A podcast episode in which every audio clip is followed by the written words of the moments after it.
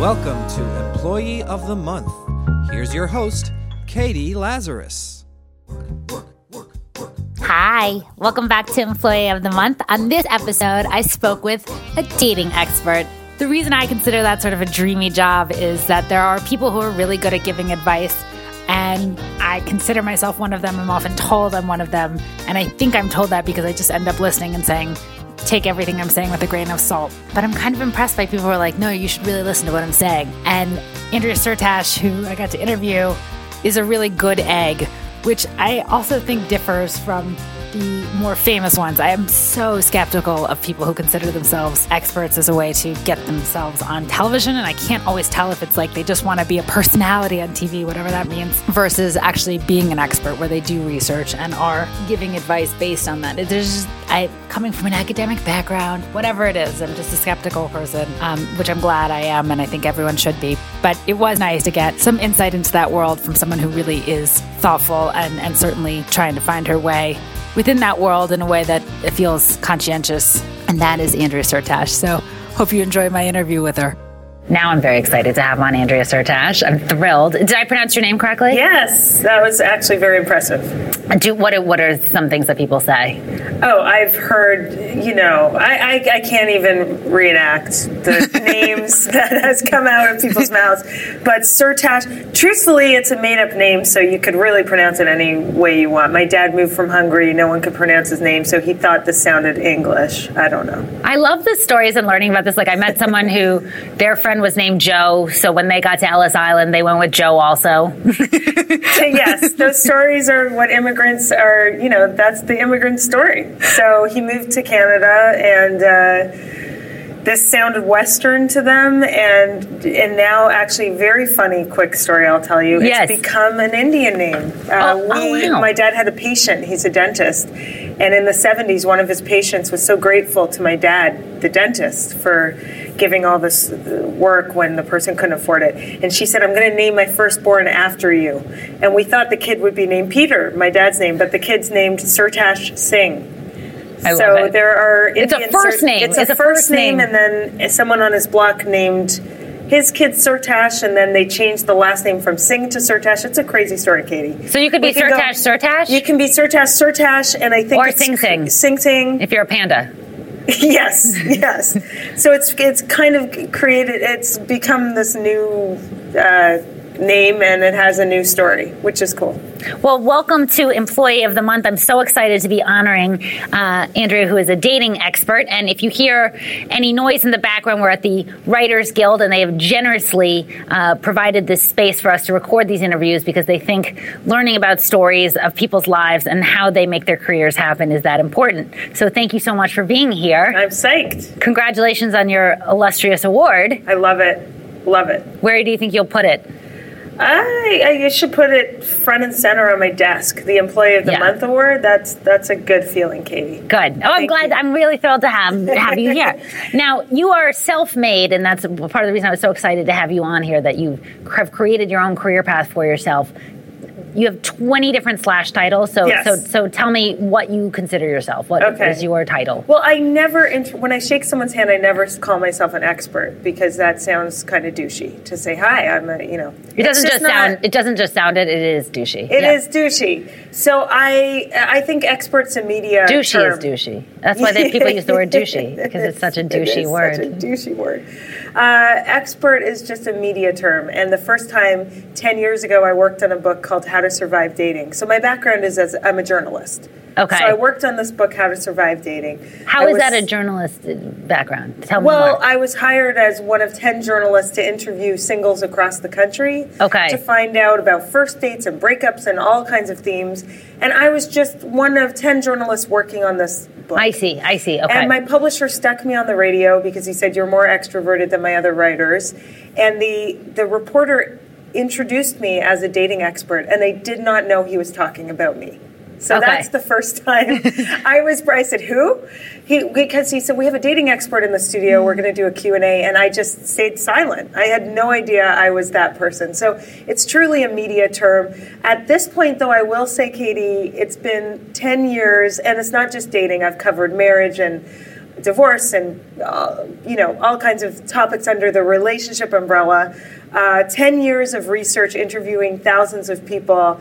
I've, I've earned my stripes more than I did that first year for sure. How how do you how do you interview people? Like I you know I know two of your books. Um, he's just not your type, and that's a good thing. And cheat on your husband with your husband. How do you interview people for for your books, for example? Um, it's a combination. I'm extremely extroverted, so sometimes it's been on an airplane. I've met mm-hmm. someone. I am that person sometimes on the airplane who might. But here's the thing. I mean, I'll never people like sharing their stories. One thing I've learned through this work is that everybody has a story. Every story matters, and a lot of people aren't. Does cur- every story matter? Enough. Does every story matter? Not. I yeah. Maybe I'm overstating it, but everyone has something significant that's affected them in their lives or informed the way they live their lives, and I find that fascinating. And I think not enough people.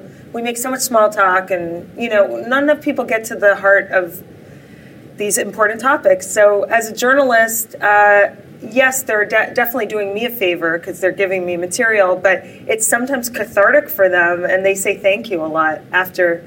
I finish an interview. It's you know, it and you know good. that because you interview people too. I do, and I also saw uh, like the Story Project. Yeah, life, life story life project. story project, yeah. and you were talking with this incredibly sweet older gentleman who was cr- crying. It's going to make me cry just thinking about it when I was talking about his wife yeah. And it was just painful. I mean, you did have a moment there where I just knew that man was so happy to be there. He was so, and he came. So this you're referring to. I'm co-hosting a show on the Oprah Winfrey Network in Canada, where I'm from originally, um, called Life Story Project. And this man was a visitor from the UK and he walked by with his wife and i invited him onto the couch because the point of our show is that we stop people to talk about love life loss regret triumph failure all these huge themes and he was a tourist in toronto that summer and he said well i have a few minutes he ended up not only I couldn't get him off the couch. it was like he was telling me his great love stories. He was crying on the couch. He was, you know, it was really. And then he visited the set every day that week. He was like so happy to connect with us and tell a story. So that's what I mean. I, I think people. How do you get people off the couch? Off the couch yeah. or on the couch? Off oh, the couch. off the couch. Um, I know. I had a show called On the Couch. Oh, you did? Yeah. Oh, so we have more in common. Okay, yeah. that's really cool. Well, uh, how I get them off the couch usually is to thank them for sharing and to tell them we got we got what we need. You did a great job. I mean that that's the simplest way. I've had people sit down on the couch and start eating sandwiches. I'm like, this isn't my living room. I, th- this isn't actually a living room. This is a you know we're shooting in a public square. This is a couch for a set. so you, it's not. Yeah. People get that comfortable on the couch. So. Have you ever had people open up in a way that you're not prepared to deal with? Absolutely. Um, on this show, I'll tell you one example. Um, someone, because this was the Oprah Network and Oprah's name was literally on the camera, uh, people, I, I, I, felt like I had to tell them I'm not Oprah because people would say, I've, I've wanted to tell Oprah my story for years. And they would reveal things that they have never told anyone. And this one woman sat down this summer and she said, I'm really nervous. And that's to me, that's a sign sometimes that I don't want as a journalist, I don't want to lead someone to a place that they don't want to go. So I said, it's okay, you know, take your time and don't share anything that's not comfortable. And she said, I, have wanted to share this. And she said, I was molested by a family member, but I could feel in the interview that it wasn't her time. She did not want to share it. She shared it under some strange pressure she felt. Uh, and it was uncomfortable. And I, I actually asked the cameras to be turned off and I talked to her. She later came back and said, "I know I signed a waiver, but this might destroy my life." And we said we had we had a really obviously compassionate crew who understood. We would never show a story that someone didn't want to share. Uh, but, but, I had moments like that in the on the couch as a journalist where I was feeling so bad that someone shared something she wasn't ready. But I think that's the risk of. Um, twofold. I mean, I think there's a risk in calling oneself an expert or putting oneself on a couch and being considered an expert. And I mean this to all talk show hosts, whether it's Oprah Winfrey, you, um, where people will open up and put themselves in a vulnerable position and they shouldn't be. And you had the discretion as an individual, and I don't think that's as a journalist. I think as an mm-hmm. individual to turn the cameras off. Mm-hmm. But I don't know. There's something that really, I think, coming from a background in clinical psych, mm-hmm. I feel very anxious around that. And even if I just tell people I was doing graduate work in clinical psych, they'll tell me personal things that I don't think will help them in the future. I happen to be a really compassionate person, so you can tell me anything and I'll be okay with it, but I don't know if it's the most constructive thing for that individual. Yeah, I think there's always my co-host is a psychotherapist, and he came up against the same things um, on the couch. Uh, it's I, I hear you, and I think sometimes when you've been labeled an expert or you're on a talk show, Or take that label on. I mean, he's taking his credentials into a public medium. yeah, you're taking it to a public medium, you do run that risk. Luckily, that happened very rarely. Uh, we did hundreds of interviews this summer, and I could count how many times that we brushed up against that. But I think it does take sensitivity as an individual to to figure that out and to respond to it. because with- there's no training for that. You know, No. I did a, I did when I first started in comedy. I did this fake therapist who was a talk show host, Dr. Lazarus. She has a website. She sells products for everything. She'll sell you a soul monitor, which is like a watch. And I had um, these parents of a little girl come up and tell me how much she was being bullied, Oh. and it was just awful. And I stopped doing the character, even though all the kids in New York, when I would do it in New York, Wow. People knew that she was a fake character. You know, they knew that she was obnoxious. They knew that she was bigoted and homo. And I was making fun Yeah. of talk show hosts Yeah. who are really just trying to create a brand for themselves. Mm-hmm. But then when I had that with this innocent kid whose parents were like, you know, coming up to me as if I was a real therapist, I stopped it. I was like, this is not okay. Yeah, I can see that. I mean, in my case, working on the show was one of the best life experiences I've had because so many people wrote me after to thank me. And, Yes. and I never on the couch put on any expert hat. It was a conversation between two individuals, uh, truly. And I just, um, you know, saying to someone, What are you grateful for? Tell me about gratitude. And people would start crying. They'd say, Yeah. I've never thought about this person from my past who led me you know it wasn't always heavy themes sometimes it was really light themes but no one had Wait, gratitude was the light theme? gratitude was a light theme yeah i know you know what it was waterworks galore but it was light because it wasn't you know it was happy it was like happy tears Yes. when people talk about what they're It is- grateful for they lose it It's the most gratifying thing in the world on a selfish level for people to open up to me. yeah it is I feel like it's a privilege and an honor. Yes. I don't think that most people in that position have the tools to be in that position. Mm. But it's even like when I started listening to Marc Maron's podcast, What the Fuck? I love that podcast. and at first I was listening and I'd be like, why is he asking these people about their molestations or things like that? And I think this is so bad for them. They were happy to go there. It was my own neuroses that was like, this is not healthy, this is not constructive. They were totally happy to be there. They knew how to say Yeah. no if they didn't want to because they were trained people in media. You know, they're, they're comedians who know to, to know when their limit has hit, reached their limit. Yeah. I still am very on the fence and always anxious with lay people. yes Um, but at the same time, again, I'm not giving those individuals enough credit to know, look, they live in a media saturated world. They should know when to, to cool it. Yeah, and I think that's that's that's it. And in all my books too, I I don't um, I trust the reader a lot, or I trust. Now, sometimes I shouldn't probably, but I come from the perspective that you're a f- whole, healthy person, and if I sense that you're not, What about just whole person? I don't know, healthy is necessarily. Okay, you could be. You're a complete. You're a complete individual. um, no, and if you're not, like I, I think in the pre-interview before people sat on the couch, the producers when they mic them would make sure the person seemed kind of balanced. You know. Yes, yeah. So there was enough, uh, but I, I some of the letters I got this summer were life changing. I mean, for the, for them. It was life changing. For me, it was because it was so grat- gratifying. Yes. it was really amazing. Um, so yeah, I mean, when you're when you're doling out advice, where does it come from? Does it come from you? I've dated 60 guys and this I can tell you. sometimes, but most of the time it comes from my literally thousands of hours of interviews of real people. I mean, one of my relationship tips I credit to an 85 year old that I met a few years ago. She said, I said, What's your biggest relationship tip uh, for me?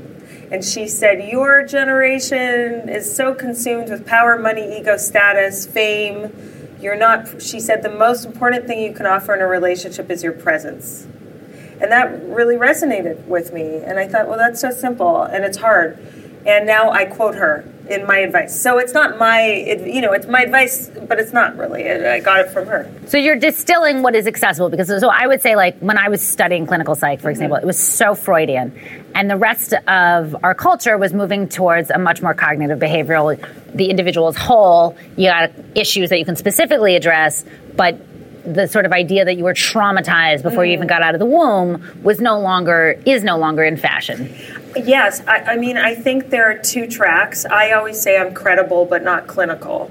I'm credible only I think because of all the research I've done and the work I've done uh, through the years.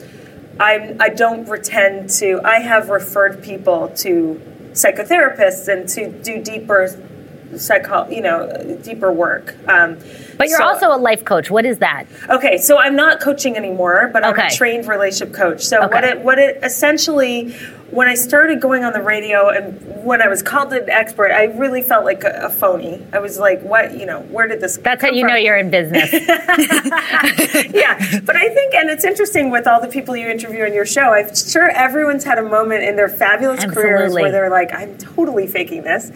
And for me, it just, I needed more tools. I wanted more tools to be able to work with people uh, in the workshops, I was starting to do public speaking. I just wanted tools. So, coaching is more like cognitive therapy in that it, it the model is where are you now? Where do you want to be? Here are some steps to get there. It's like hiring a personal trainer at the gym. It's That's not, not, cognitive therapy as much as I was going to say um, a personal trainer. It yeah. is like a personal trainer. I mean, the way that I worked as a coach. It's very holistic, though. It's not, I hated being labeled a dating coach because it was never just, if someone came to me with a problem in their love lives, it was never about just that. I, I mean, I'd have to say, okay, tell me about your job schedule, tell me about your health, tell me about your yeah. life because it's truly you, you you have to make changes probably in other areas to have what you want in this area. Yeah. Um, so it just gave me more tools, but I do think it's a very. Uh, I mean, some coaches are phenomenal. Some yeah. are really bad and give it a really bad rep. And I stopped using the term. I rarely talk about it in my. I only saw it on your website. Yeah, yeah. I, ta- I put it on my website because I did for many years work with clients, and it is part of my background and training. Uh, but I don't think most people know what it is, and I realized that yeah, I had no idea what it it's is. truly. I could call my anyone could call themselves a life coach tomorrow, so it kind of started to feel flaky, and I was like, you know what? I'm, I do. I've as you mentioned, I have so many slashes in my title that yeah. I kind of took that one out. So, what are the ones that you you really identify with that are in your title? What are your titles you would give yourself titles in addition to Employee of the Month? Okay, definitely Employee of the Month, uh, author Mm-hmm. I, have earned that one. I'm, my fifth book is coming out this summer. It's Congratulations. a lot of blood, sweat, and tears. Thank you. What's that one called? That one's called It's Okay to Sleep with Him on the First Date and All the Rules of Dating Debunked. Okay, so is that going to debunk everything that's in He's Just Not Your Type and that's a good no, thing? No, because all, no, that would be really conflict of interest. Um, all my books have the theme or the thread that it's it's I challenge conventional wisdom with common sense. I'm not saying anything that crazy, but I'm still challenging what everyone else is telling them in the dating advice world. So he's just not your type, and that's a good thing. I was saying actually, stop using the checklist. Stop going after yeah. your type because that's the definition of insanity is doing the same thing and expecting different results. So you have to look at your pattern. For the new book, I have a co-author, and what we're basically arguing is rules are based in fear they're negative, they keep you in your head, they make you inauthentic, they're not helpful. And um, so I believe in strategies in dating. I don't believe in rules. Rules by Patti Stanger, the millionaire matchmaker, are ridiculous. Like she yeah. says, men don't like curly hair, men don't like red hair. I mean, who, I don't. I do not know where she gets this. Also, like, yeah, it's ridiculous. It's offensive. It's offensive to people who are like smart readers. I think it's just stupid. So I'm challenging a bunch of these these BS rules, and I'll probably get some hate mail, but I'm used to it. Do you get hate mail? I do, yeah. What's that like? Well, it's hard because cheat on your husband with your husband specifically. I, I got so much hate mail, I can't even To tell you. explain why.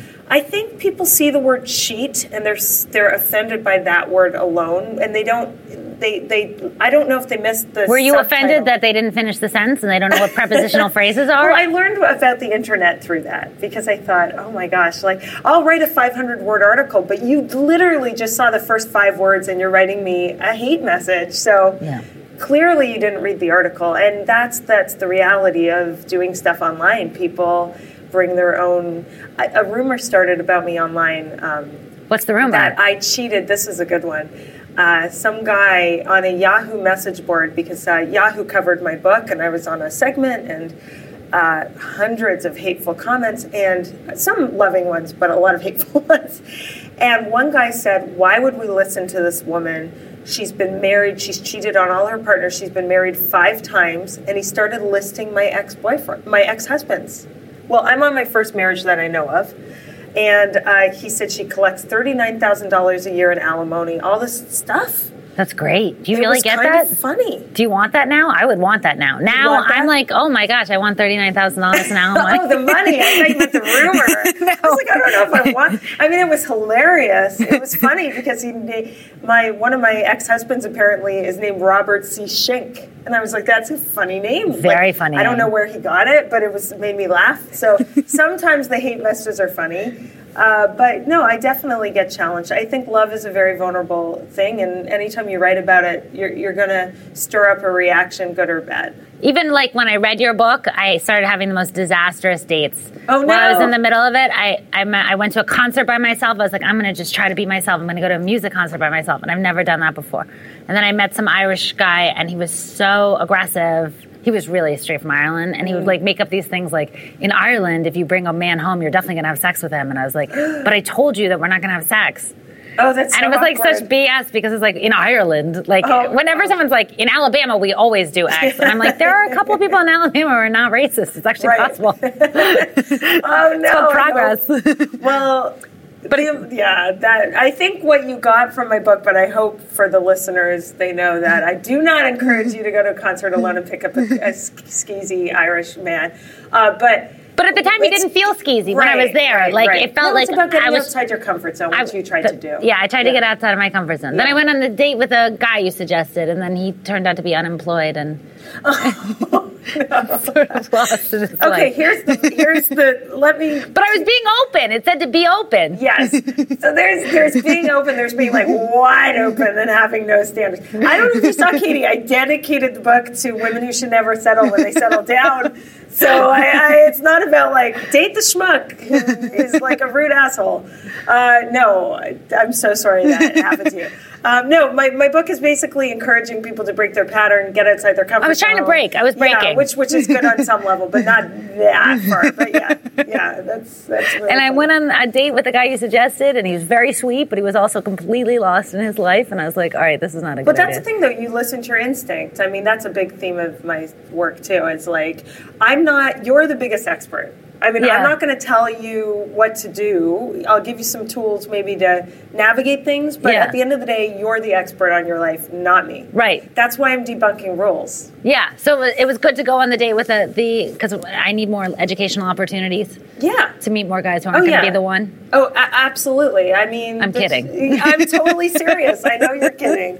Um, no, I mean, a a lot of people quit online dating because they have one or two lame dates and they're like, this doesn't work. And I say, well, okay, let's back. I'm not saying it's for everyone, but when people say blanket statement, it does not work. Then I usually say back, do you know someone who's met uh, So, someone online? Okay, so I know tons of people who have met a great person online. I have had uh, not such great experiences. I think I must be choosing in a way that's that means that because I just I do know people who have met the right one. So I finally came offline because I had a couple propose to me and they didn't they didn't have a picture or anything. Wait, a couple, uh, two people proposed yeah, to you. yeah, a couple. And I don't mean just a couple guys. I mean a couple. And I felt vulnerable at that moment, thinking, why is my picture out for someone to see who's not really the person I want to see. Like I wish when OkCupid, when you put in your things, mm-hmm. that they just sent you people who are in those categories. Mm-hmm. Like it feels a little weird to me when a 17 year old kid and a 63 year old man can look at my profile, mm-hmm. even though yeah. I, I didn't ask for that. That said, I still feel like I must be whoever I'm selecting, I'm self-selecting, and I'm therefore self-selecting people who are broken unconsciously or consciously. Yeah. Because I believe that if all these other people have found someone, there's something to it.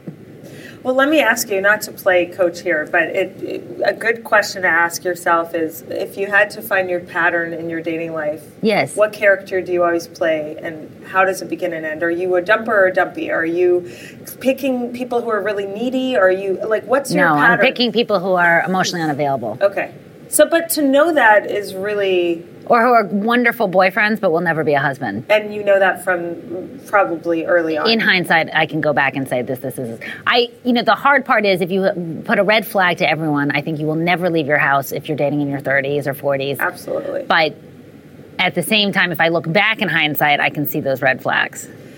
The, the, yes, I think the question singles or anyone in friendship too, not just in dating. No, that, my that, friendships, I have great friends. Yeah. So the thing that people in relationships though, yeah, need is- to ask themselves, it's not put the. Don't just think about who the person you're dating is. Look at who you are with him. If you're generally balanced and you're suddenly insecure, jealous, uncomfortable. Yeah Eh, it's not your match. It's a bad sign. Yeah. Like that. And I don't think we pay enough attention to how we're showing up because we're so, you know, we're so like immersed in the excitement and the what he's offering or what she's offering and we take ourselves out of the equation. It always starts with us. Now, how do you do you feel like you could always be in a relationship you you would be able to pick for yourself very well?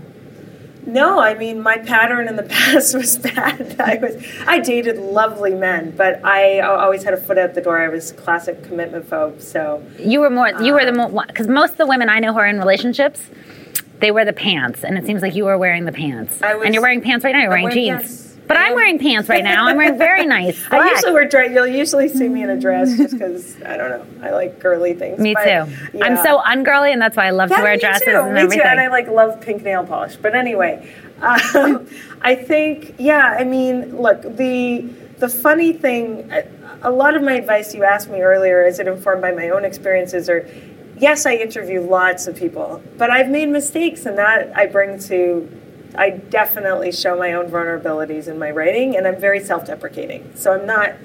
Uh, the first line of my "He's just not your type" is it was September 2005 when I realized I, I had accidentally fallen for my friend Michael. I was horrified, and, and really he's was. now your husband. He's now my husband. So yeah. Um, so you're also a TV personality. And it just feels like there are all these TV personalities. It says that also on your website. What does that it mean does. to be a TV personality? Well, She's the one with title. personality. It's a funny title. Hey, I'm Andrea. I'm a personality. It's a funny title, but here's. It, I don't think again, it's funny it's at all. I think if you were funny, term. your title would be "I'm." She's funny. She's funny.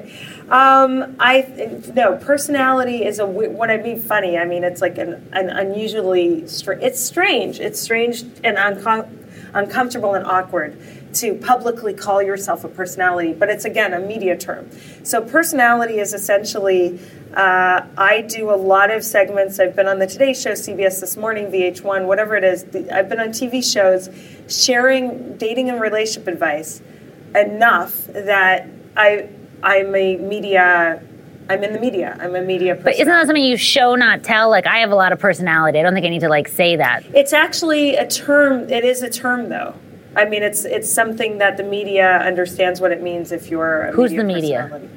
TV stations or, you know. And you're on every single station from the Wendy Williams show to NBC Today to CBS This Morning, VH1, Oprah Winfrey Network. You have your own show. You're also on NBC Digital. You have non dating. I mean, you're on television all the time. And that's what you mean by That's media. what I mean by TV personality. It just means TV because I'm not always hosting. Sometimes I'm on the other, just like today. Sometimes I'm being interviewed. Yeah. Uh, so th- that's all it means. Now yeah. it seems very glamorous on the outside. I look at your TV shows. You have you're you are stunning in person, and obviously when you have you know on camera, it's even more so. Mm. Um, you must get paid tons of money to do these Ah. things? you are funny. That is funny. Uh, no, I I think the biggest misconception about this job because it can look very glamorous. When I hosted, I hosted a dating show that was shot at Thirty Rock. My makeup was done in the SNL, you know, makeup Yes. room. It was so exciting.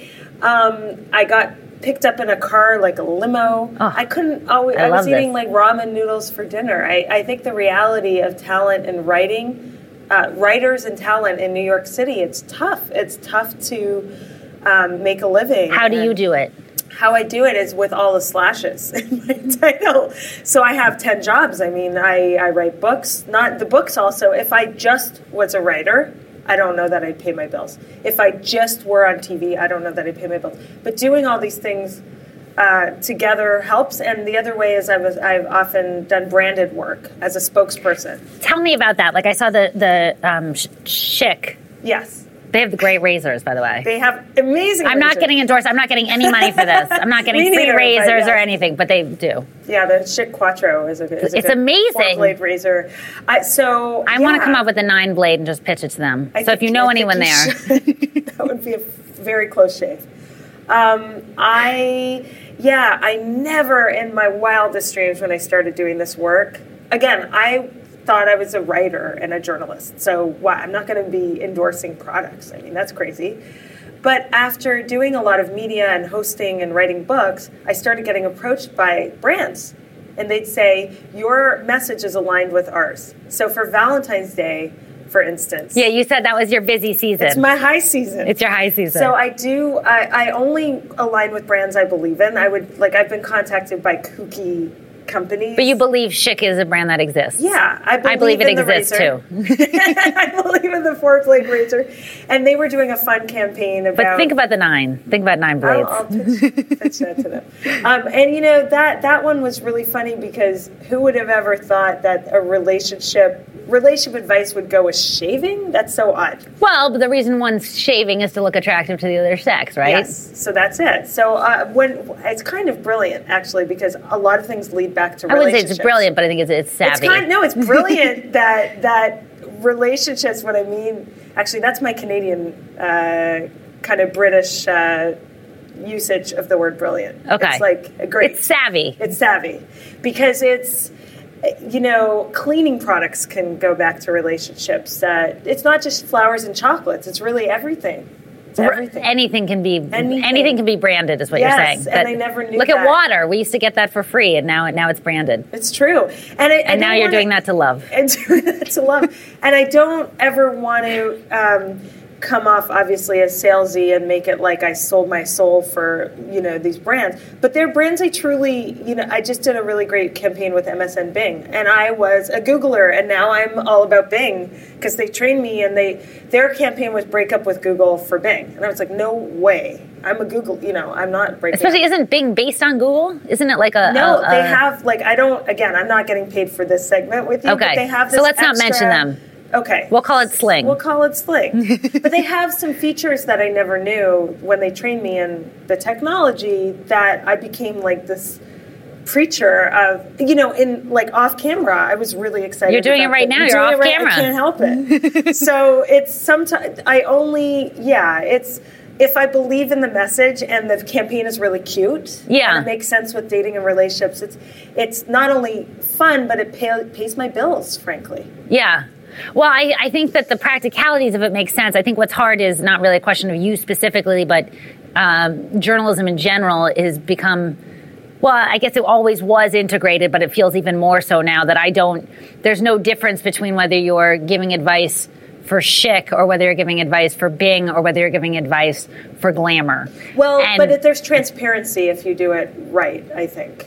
So tell me a little bit about that because, and again, that's not a personal thing. That, that No, I get that's it. Yeah. that's just an issue in our culture now. Absolutely. That all of these things are essentially brands themselves, and they market with this brand and that brand. So how do you know what to believe? No, you're absolutely right. Um, I think I would lose all credibility with producers and editors if I were always kind of trying to sneak in a brand.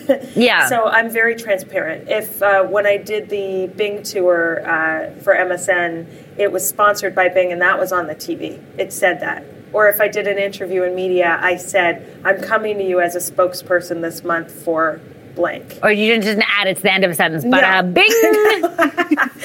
That would have been great. I didn't. So there, there's transparency. I think it is kind of creepy and weird when it, it's. I, product placement to me is more disturbing than if you just say this is sponsored by Bing. yeah. So there, and they were great about it too. They didn't want it to be sneaky because that ruins their credibility. Well, I don't know if that's true, but I, I, I think that as a as a viewer, and I mean this for anything from when I go on to look up, uh, you know, what's happening. I burn my I burn myself. You know, where do I go? Do I go to the Mayo Clinic to look online, or do I go to NIH to look online? Even these places, it becomes an issue. Like, are they being sponsored by who? And that, that's why that's why I didn't want to just single you out. I mean this in general. No, you're right, and it's getting more. So, it's becoming like that more and more. TV used to be, you know, brought to you by every soap Yes, opera. absolutely. So we're we are going back to that in a really big way. But what's exciting about branded content? What's really exciting about it is that there's more editorial and commercials now because it's it's not just two fake people in the kitchen pretending that they love this pot roast or whatever they're Right. selling. There's actually advice in it. There's takeaways for the audience. So the branded content actually has the potential to be entertainment while you're being sold to. I would, if I had, a, if I lived in a dream world, I would be partnering with different companies for Employee of the Month, and they would be sponsoring my podcast, and I would be able to do video to show how wonderful you are. You know, so for people who are deaf, they can see you, and we can also have it, um, you know, transcribed or, or whatever it is that people need, so that they could really get access to it. I think it's the next phase of your show. I think it will happen for you because you're how do you so how do you meet with these brands? You just knock on their doors. they found me. Oh. I, I haven't. Um, do you give them your address, or they just find it? No, they find me online. Okay. And uh, I I have a good online presence because of all the. I mean, I have done All the so much high-paid for work. free to get to that point where they find me. Well, it's a good thing you're getting paid for this particular interview so much money. This will make up So for all, all of the all of the Yes, other ones. Thank you so for doing this generously for free. I really do appreciate it. awesome. What are some of the perks you get from working for brands? I saw that you had clothes from Esprit Yes. for for one line. That's a great. That's a great perk. Um, when I do on-camera appearances, sometimes this, I'm I'm sent clothes. That's fun. So fun. I, you know, um, when I when my first book came out, uh, Spawn, the city contacted me that book tours are stressful, and we'd love to give you a massage. Fabulous. Because they found me on Twitter, and that that's the thing. It's it's a win-win because I'm thinking, oh my, I feel like again a phony. Like you're, I'm taking advantage. You're giving me a massage for me to, you know, for what? For them, it's they knew they did not ask me to tweet about it, but they knew that because I was so satisfied, I probably would, and I just said, you know, so excited. that feels more honest though, because they're leaving it up to you Yeah. to decide what you do with it. Yes. And that kind of bait and switch works so much better with me. It's like if a salesperson is like, "That doesn't look good," yeah, I'm probably going to buy something there. I agree with you, and I know what's going on. I know Yeah. exactly what's going down, but it does happen. I'm like, okay. I know, me too. And Esprit never said sell or close. I never mentioned it. I did TV appearances, and I never. I mean, that would be really awkward. I'm talking about my book, and then I'd be like, "Speaking of which, the scarf." You know, uh, they never asked me to mention it, and because I was so thankful, I ended up in certain interviews saying, "Aren't I lucky? I'm an author, and I got to wear th- these clothes." Yes, so absolutely. it came out very organically. So here's a non-organic segue. Mm-hmm. So say you have a single friend who who really looks up to you and it has a lot of uh, admiration for you. Maybe not a friend, maybe someone who's interviewing you, and they're single and they would like advice on how to how to meet someone. What would you advise to that person? Well, the first thing is what I what I mentioned earlier. Look at your pattern because if you want change to happen, you have to do and date differently. Okay, so we looked at the pattern of that we look at the pattern. theoretical person. And then we have to commit to breaking the pattern. okay, so how, how do we, So- as an so- I, commit to that? So, well, basically, um, it, the simple answer, and I'm, I'm making it obviously really simple for this this purpose, but if you know that I date unavailable people, Yeah. what are the flags? You're you're And void of personality, like not that great either, but really, Really? egotistical. Yeah. because you're so great. That's so crazy. Okay, that's crazy. So it's, it's not like I'm like going after like Barack Obama or George Clooney, and they're like, "Hey, I'm already taken." Like it's not like that. And even if they were, I mean, I should put it out there. Even if they were like a postal worker but had that type of personality and intelligence, no, I'm not going after that. I'm going after someone who's like slightly underwhelming but incredibly egotistical. So, the deeper question you obviously have to ask yourself is a why do you think you're doing that Those are the ones who, who court me. And, and the thing is how do you feel in those relationships At first, I think I feel very flattered and excited, and then uh, quickly realize like this is not going anywhere. and do you stay in it even at that yes, point probably yes. so i think yeah i think you do something enough and then you have to commit to when i start down this path because Yes. i've been there before if i want to find love if i truly and if some people just want to be single power to them but like if you truly want I wish I was one of those people. I think it would help Yeah, me more. I mean, one of my big isms, because I have sound bites, because I do media, you know, Yeah. is date the person, not the potential. And I think so many women and men, but uh, we're talking about women now. yeah, uh, one woman, they'll but be yeah, one woman. they'll be like, That I know well, he's not doing this, but it, he's charming and he's saying this, and if I stick around, then maybe. And it's a beautiful quality that we like think the best will come out if we stick around and if we and that's a recipe for disaster i mean it, when someone shows you who he is believe him i mean it's So what? Uh, like, what if you go on dates with really nice guys? Recently, I've been trying to break my pattern, but it, it's boring. well i think it's really important to the Not because they're nice. It's not. They're not boring because they're nice. that. They just happen to be boring be and boring people. Yeah. Here's the litmus test for you, your homework on your next date. There are two questions to ask yourself, and don't ask it out loud because it's not that you would, but I'm telling your listeners too. Don't ask this out loud. The two questions are Am I having fun right now? Yeah. Yes or no? Am I curious to learn more about the person across from me? Yes or no? If you answer no to both, end it. I mean, that's not worth your time. So I'm not saying if you're, but if you're having fun and you your curiosity is there, you don't need to know you're going to marry someone. You don't need to know your parents will like him. You don't need to know you have a great future. Yeah. That's all you need to know. And I think that helps people stay present, uh, and that's when things start to happen. And what is your? I love that I can ask you advice about anything. How do you feel about Jesus? Uh, he seemed like a very nice man. Wait, so you'll give advice on anything? No, I don't pretend. That's the thing. Like, I think people, anyone who knows me knows, like, I'm not, I know it. I'm really, I don't think I know it all at all. What about Yeah. building my brain? Here, let's pick something that you do know about. Build it because you did with dating. Jesus, I, I don't think your advice was I very don't know good. about Jesus. Um, in terms of building a brand, how how would someone like me with this great show? I have phenomenal guests. What would the next thing to do? What's my next thing? I think you're on the right path. I mean, I think it's about, this is going to sound annoying probably, but keep doing exactly what you're doing and you will reach a tipping point very soon. The other thing I'd say, because you need that presence. that phrase enough was already hits. taken by Malcolm Gladwell, who probably took it from someone else. He may have, yeah. May have. Uh, no, it, it's it's it takes. No one's an overnight success. I mean, you're you're on such an impressive track that I can't imagine you won't reach a next level very soon, where people will start to come to you. The truth is, I have tried to pitch myself, and it never goes Never. as well as when someone finds me. It's So you it's, need like- to be it's like primitive dating. It is. I find it more primitive than dating almost. Like I feel like you could put a little more effort into dating and if you're yourself, you'll meet someone who's going to like you how you are.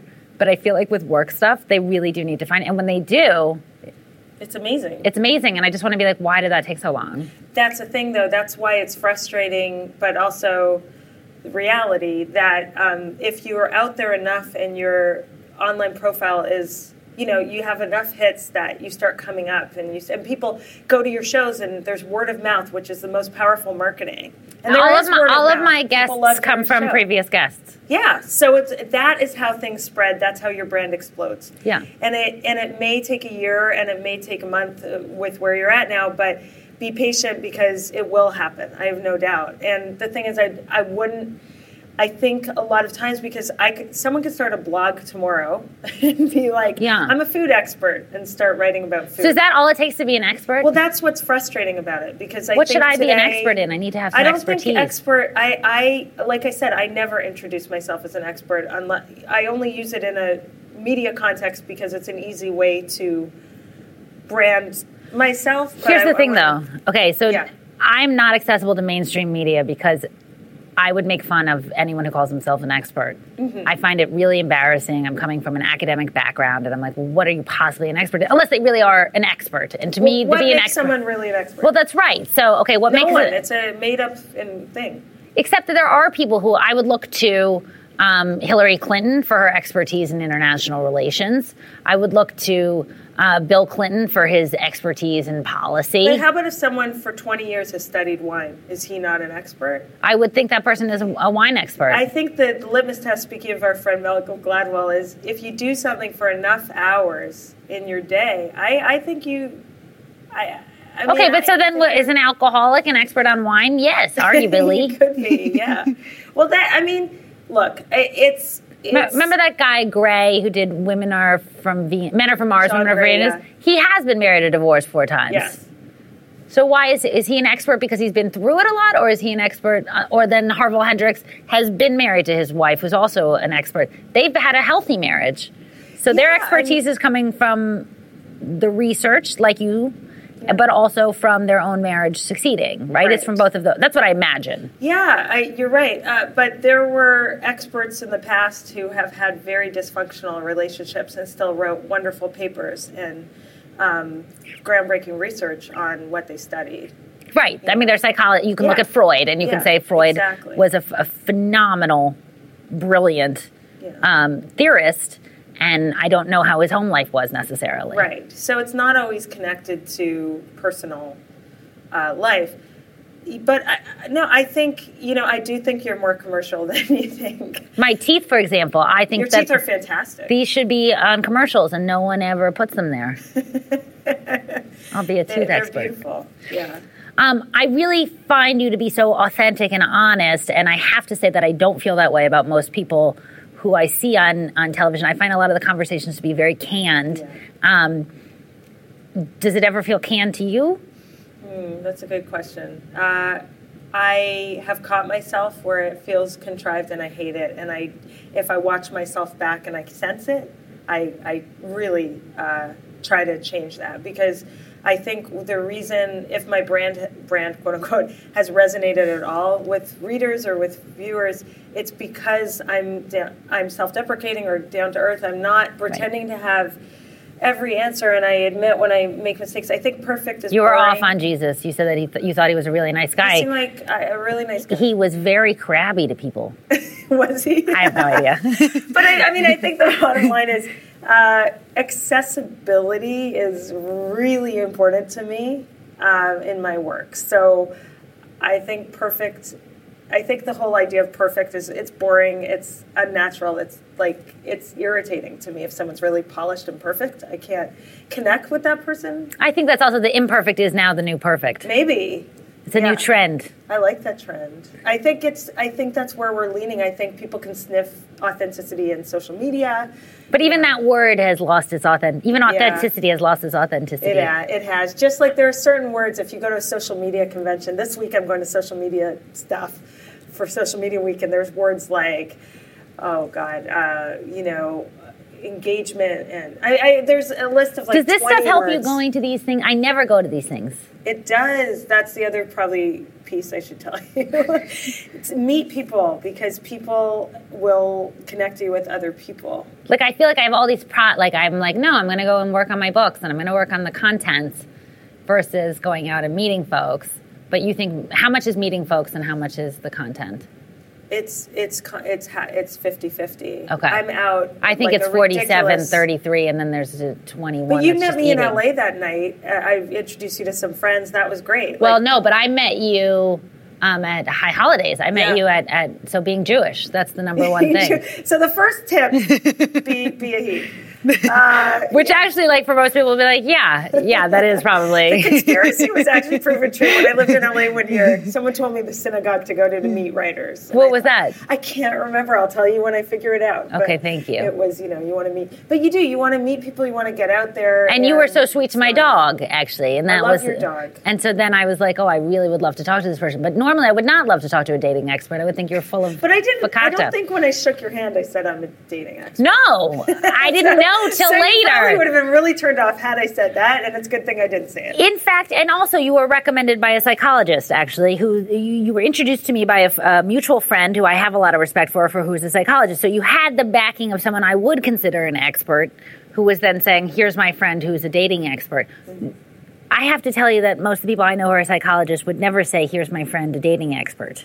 Yeah, well, I don't But even call didn't. myself a dating expert. When It you says so on your website. Well, a relationship. Here's the thing: dating and relationship expert. I, I mean, it's the easiest way for me not to say in 15 because I have 15 slashes in my title. I'm an author. I'm a host. I'm a speaker. I'm a columnist. I'm a coach. I'm a spokesperson. I'm. A, it's too long, frankly. It's the easiest way to. But your dad's a dentist. He doesn't go by tooth expert. No, but he probably could. He should. Probably could. He should. He should. I A, I've been a spokesperson for the people's teeth. Yeah, that's a beautiful. You're welcome. That's beautiful. You can have that one. Thank you. You're welcome. Yeah, I've worked with psychologists. I've uh, listen. I'm no. I'm not trying to. I don't have all the answers, but I'm also no schlub. I've done thousands of hours of research in this. So there's a certain point. If I graduated with uh, psychology, I get why that that's more academic. And but if someone graduates with a psychology degree and has never interviewed a single a person who's single, Yeah, or and has- calls herself a dating. I mean, I don't think she's an expert. I don't think my friend who's a psychologist who hasn't done any research in this field is a dating expert either. My question is, how many experts is it going to take to get me get me in love? and the answer is 2 You're, you're me, me, and There's one other person. yes, That's the yes, answer. That's What What are you up to now? You have this wonderful show, Life Story Project, that's on Oprah Winfrey Network in Canada, but people can also go online and see it there. And what else is going on? I have a new book, as I mentioned, coming out in June with a co-author who's an awesome guy, um, and uh, And that's called How to Be an Expert. That's co- that's a good book. But the, no, it's called "It's Okay to Sleep with Them on the First Date" and all the rules of dating debunked. It's a long title, uh, so that's really exciting. We'll do a book tour for that, uh, speaking engagements, and look, my job is extremely unpredictable, as I'm sure you can relate to. So things come out. I have a shoot next week for a show called Mansom. Oh, yeah, I was on Mansom. Super fun. Oh, awesome! What are you doing for Mansom? So I'm giving uh, relationship advice on Mansom. Very cool. Yeah, so there's that coming up. I'm I don't- I'm shooting uh, videos for iVillage, which is a relationship site. Uh, so there's a lot, but I never know month to month. Okay. You know, you can't but it seems like it's more shooting videos and, and um, being on camera than it is, you know, researching. Well, no, no. When I when I work on a book, I do tremendous research, okay. but I'm not currently. My book is coming out. I finished my book a few months ago. Got it. so now is the time to be on, uh, in Now's front of the camera. to do the marketing. Okay. I'm way too extroverted to just be a writer. Yes. But when I when I am you know when I am researching a book, I, I'm in touch with psychologists. I'm looking at research from Dr. John Gottman or any any of these wonderful uh, psychologists in the field I'm I'm writing about. So- Dr. Gray. Dr. Gray, I haven't cited. John yet. Gray? John Gray, I haven't cited, but um, I've spoken with Dr. Helen Fisher on, on the brain in love. I, I looked at the brain in love in my last book. It was fascinating. I was Um, disparaging John Gray. I wasn't saying you should be in I touch know. with I. I got the sense earlier.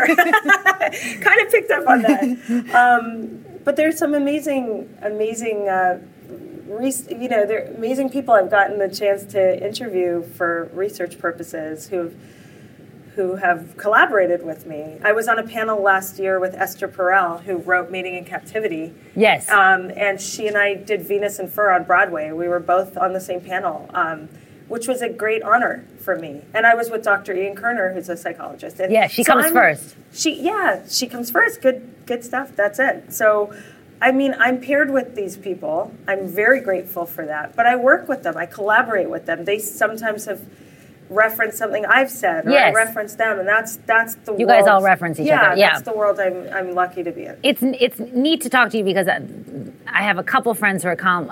Oh, friends is a loose term here. I know a couple people who write uh, sex columns, and they are the craziest people I've ever met. And uh, you should never get advice for them. And so it's so nice to to talk with you and find out how down to earth you are and accessible you are. And it, it certainly um, makes me want to read more of your stuff, and I'm sure it will make our listeners feel that way as well. Thank you. Um, Andrea, thank you so much for being here. Thank you so much. It was so fun. I'm I'm psyched to have an Employee of the Month award. Well, I'm excited to have you on the wall. It's a, it's a real treat. Um, I hope you will come back again. Thank you so, so much. That's it for this episode. Thank you so much for tuning in. Please check out our website, employeeofthemonthshow.com. That's employeeofthemonthshow.com. You can nominate people. You can give me feedback about the interviews, what you liked, didn't like, people you'd like to hear from. Again, this show is about jobs, work, and culture. So, trying to get a sense of how people spend their time, what they do with it. We really only, we meaning me, like to only interview interesting, good eggs. The good part meaning that they have a moral compass. I probably will not take someone if they're a dictator or a parking ticket officer, but anyone else who has a really interesting job or career, please feel free to uh, let us know about them. Please donate if you have money. We could really use your help. It makes the sound quality that much better. It helps pay for people. And even me, I could afford to have three meals in a day instead of combining. That would be a delight. I really want to thank Ian Mazoff for being just a wonderful partner in crime, as well as all of you for listening. Thank you so, so much. And how did I not thank Lady Parts? Thank you, Lady, for being the best co host a host could ever have. I'm Catie Lazarus. Be well.